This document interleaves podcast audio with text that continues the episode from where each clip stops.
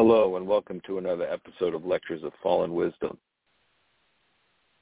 Today I am talking about the perpetual Wim Hof, which I brought up in the last show, but it bears repeating. Your whole entire mode of breathing has to be now commandeered by your consciousness to kick you up into the next level, the next plane, where you have superpowers. Superpowers. Where you will the, the idea of impossibility doesn't exist. Everything is possible. The things you think that could never happen, that you fantasize about, will happen somehow. And you don't have to think about how. You just have to do the Wim Hof.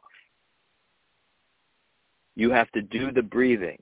And the breathing is a pattern that goes in and out at a much faster rate than you would think. The people that most of the people that preach deep breathing, and there is the guy Wim Hof who came up with this breathing, but he he I, I believe he prescribes it more as a temporary thing. And what I'm trying to say is his pattern of breathing that he invented is should be inculcated as your normal breathing pattern. Now, it doesn't have to be that intense. It just has to be in that pattern. And if you continue to, if you walk around and you just, you constantly train yourself to breathe in that manner, so it becomes almost, you will forget to do it. But if you continue to consciously influence your breathing, it will soon become second nature. Your body will take it on. And that's the whole point of it, is you start to get a sense of how to keep it going. It doesn't it doesn't become an effort anymore. It becomes more like its own self-sustaining momentum.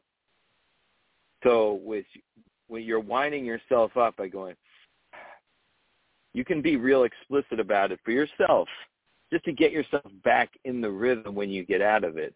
But then bring yourself back into just a silent version of it, where you're just like,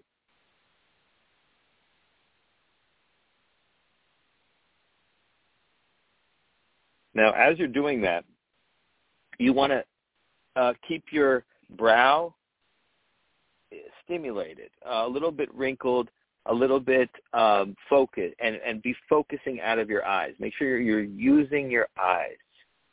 As you're breathing, you're using your eyes, and you're taking your tongue and laying it up the roof of your mouth behind your teeth and just kind of flattening it there and that's the uh, the tongue posture that you need to keep, and then also periodically suck in your anal sphincter, and that will release uh, that will release uh, semen power into your blood. I mean, it'll actually push your prostate to like release a little bit of your stored semen into your blood to give you power. Now, that's the main reason why you need to refrain from and not you need to. It's best to refrain from jerking off. It's best to refrain from sex if you're ejaculating, because the longer you go, the more you have stored down there, and you can actually like call on some serious energy stores if you just plucker your ass.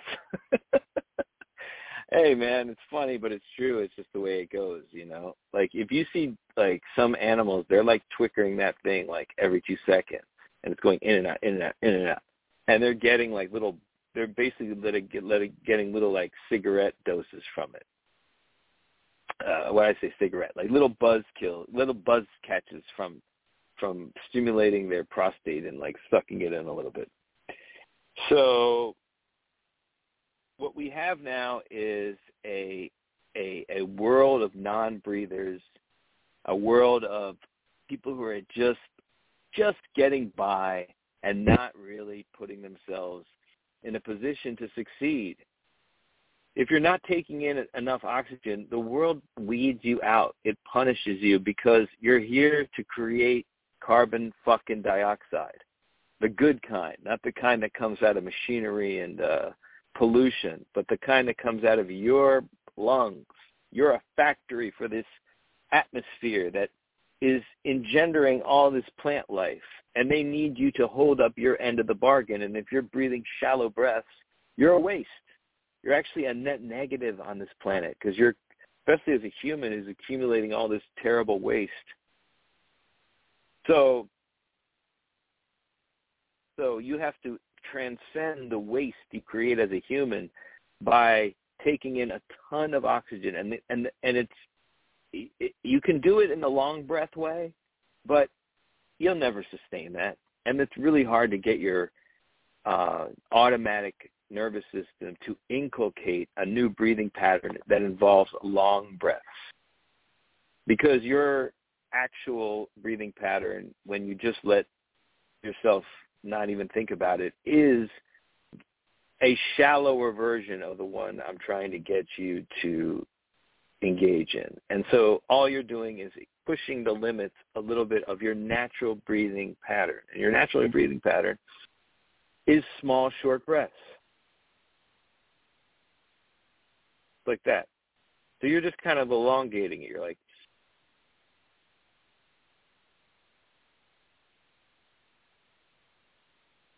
and you know, if you want to, if you're in a, if you're in a place where you can make noise, make the noise get it back into it. I mean, that's what's good about exercise. It kind of reminds you of that's how you stay, keep your stamina. Like when you're running, if you engage in that kind of breathing, you will go a lot longer and you will find you have a lot lower fatigue in your muscles. Because the more oxygen your muscles are getting, the, the less they hurt. So when you're talking, you're automatically engaging in just the right amount of breathing. That's why people pay people to have to hear them talk. So it's like you go to a psychiatrist just so you can just talk for an hour and just hear your thoughts and let yourself just like unload and you just feel good afterward because you've taken in the right amount of oxygen and you've given out the right amount of carbon dioxide. That's like the 90% of it, okay? 10% of it is, oh yeah, your psychological issues. But guess what? If you're breathing in this way, all your psychological issues are gone. They don't exist because they're replaced with oxygen. Psychological issues come in the absence of oxygen. They are the sign that oxygen is not present. That's it. You don't need to work them out. You don't need to go find your father and tell him what you think of him. You don't have to do any of that. You don't have to you don't have to offend anyone. You don't have to get into a fight. You don't have to break shit down. You have to go to therapy. You just have to do the breathing, man. You just have to do it. and You have to be very diligent about it because the minute you stop, the minute something derails you from it, in come the thoughts. In come the debilitating mind fucks that make you not breathe at all because you're worried, because you're stressed, because you're have anxiety. And so all you're thinking about is those things and you're not thinking about your breathing. going on? So just it's like stop stop like pondering all these thoughts in your head. They're useless, okay? Your brain is a fucking calculator. That's it. Not here to ponder. It's here to fucking be used in the moment when you need to use it, and that's it. Okay? So please, let's stop with this endless rumination and bullshit. Okay, you can use it to write songs. You could use it to come up with an invention. You could use it to like watch TV, whatever you want. Like enjoy yourself with it. Use it as a fucking video game, but it is not a philosophical ponderer.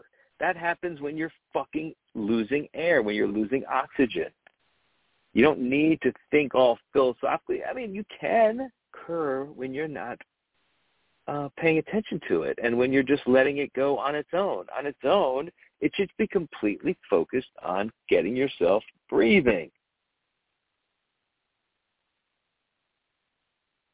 So take the deep breaths, but take them fast, the Wim Hof way.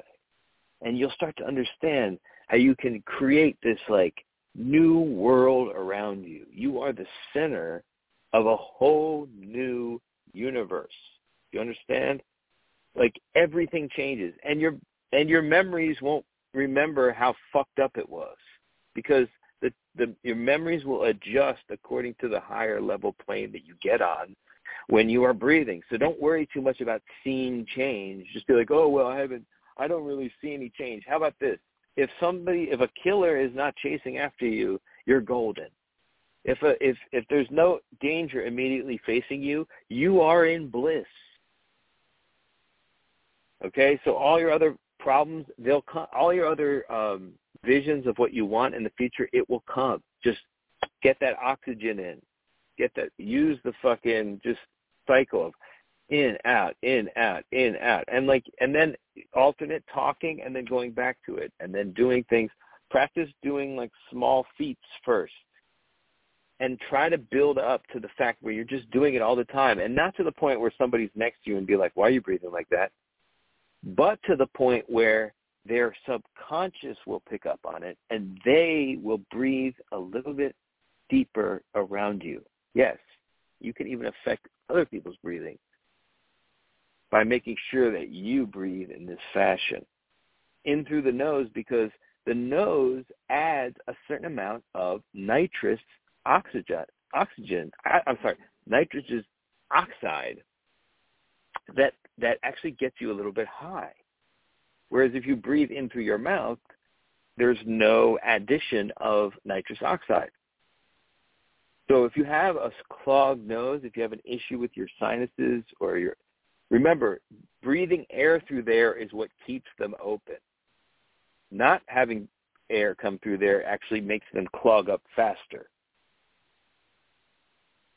So enjoy this new way of living because it's going to show you some really awesome portals, but you are going to fall off it now and then, and you just have to bring yourself back. A little exercise, a little brisk walk can do that. Sometimes even getting into a form of depression, inducing it through a little bit of tobacco can actually bring you back out of it. So you remember that there's that one use of tobacco to make you realize you don't need it and it sucks, and also to snap you back into this kind of breathing. So anytime, any way you can do to shock it is beneficial. And guess what? All these things that people say are bad for you, they're much less bad for you when you have a ton of oxygen going through your system. That said, we, I think we really have to just get on the Ramadan fasting all the time. Just don't eat while the sun is up. Just let the sun and liquids nourish your body while the sun is up, and then when you when the when the sun goes down, have yourself a a balanced food meal with some protein, some vegetables. Vegetables first, protein, and then no, just do not indulge in the carb high drug. Uh, it's not going to save you. It's actually going to like keep you from breathing because it creates a lot of the anxiety thoughts that occur when the breathing stops. So it you have a much easier time getting your breathing back on track without raising your blood sugar. So avoid raising your blood sugar in any way. Yes. Forget about fruit, forget about all that stuff I'm sorry, it's it's it's life's pleasures, right? These these these sweets that we eat, including the fruits. Before we had desserts, we had apples and oranges. Okay, there those are desserts as well. And what they do is they raise our blood sugar and they take us out of the Garden of Eden. And that's what that parable was trying to tell us. And we're all just like, what did it mean? What is the knowledge of good and evil? It's just the knowledge of being low blood sugar and being low oxygen and they go hand in hand. So you don't want to fluctuate with your blood sugar, and that's why you can't really take in. It's a poison, in fact, to take in anything that fluctuates it. Yes, anything that fluctuates your blood sugar dramatically is a poison to your body, to your mind, and to the universe. So it, have your cupcake but understand where it's going. It, you are destroying the world by eating it. well, maybe not, but think about it that way. Even a little bite of it. Destroying the earth by a little bite. Yes. Do not even do it. And then, you know, you can basically get away with a lot of other things. Like you become sort of superhuman if you refrain from swinging your blood sugar. It's like your Achilles heel. Thank you for affirming that. It's your Achilles heel. It's it's all of humanity's killing. It's the it's actually the the uh, the Achilles heel of all mammals because they all fall for it, and they all end up finding their way into an early grave. Now, we have the capacity to transcend this limited, finite life by taking command of our very cellular structure. So keep coming back and remember, this is the lectures of fallen wisdom.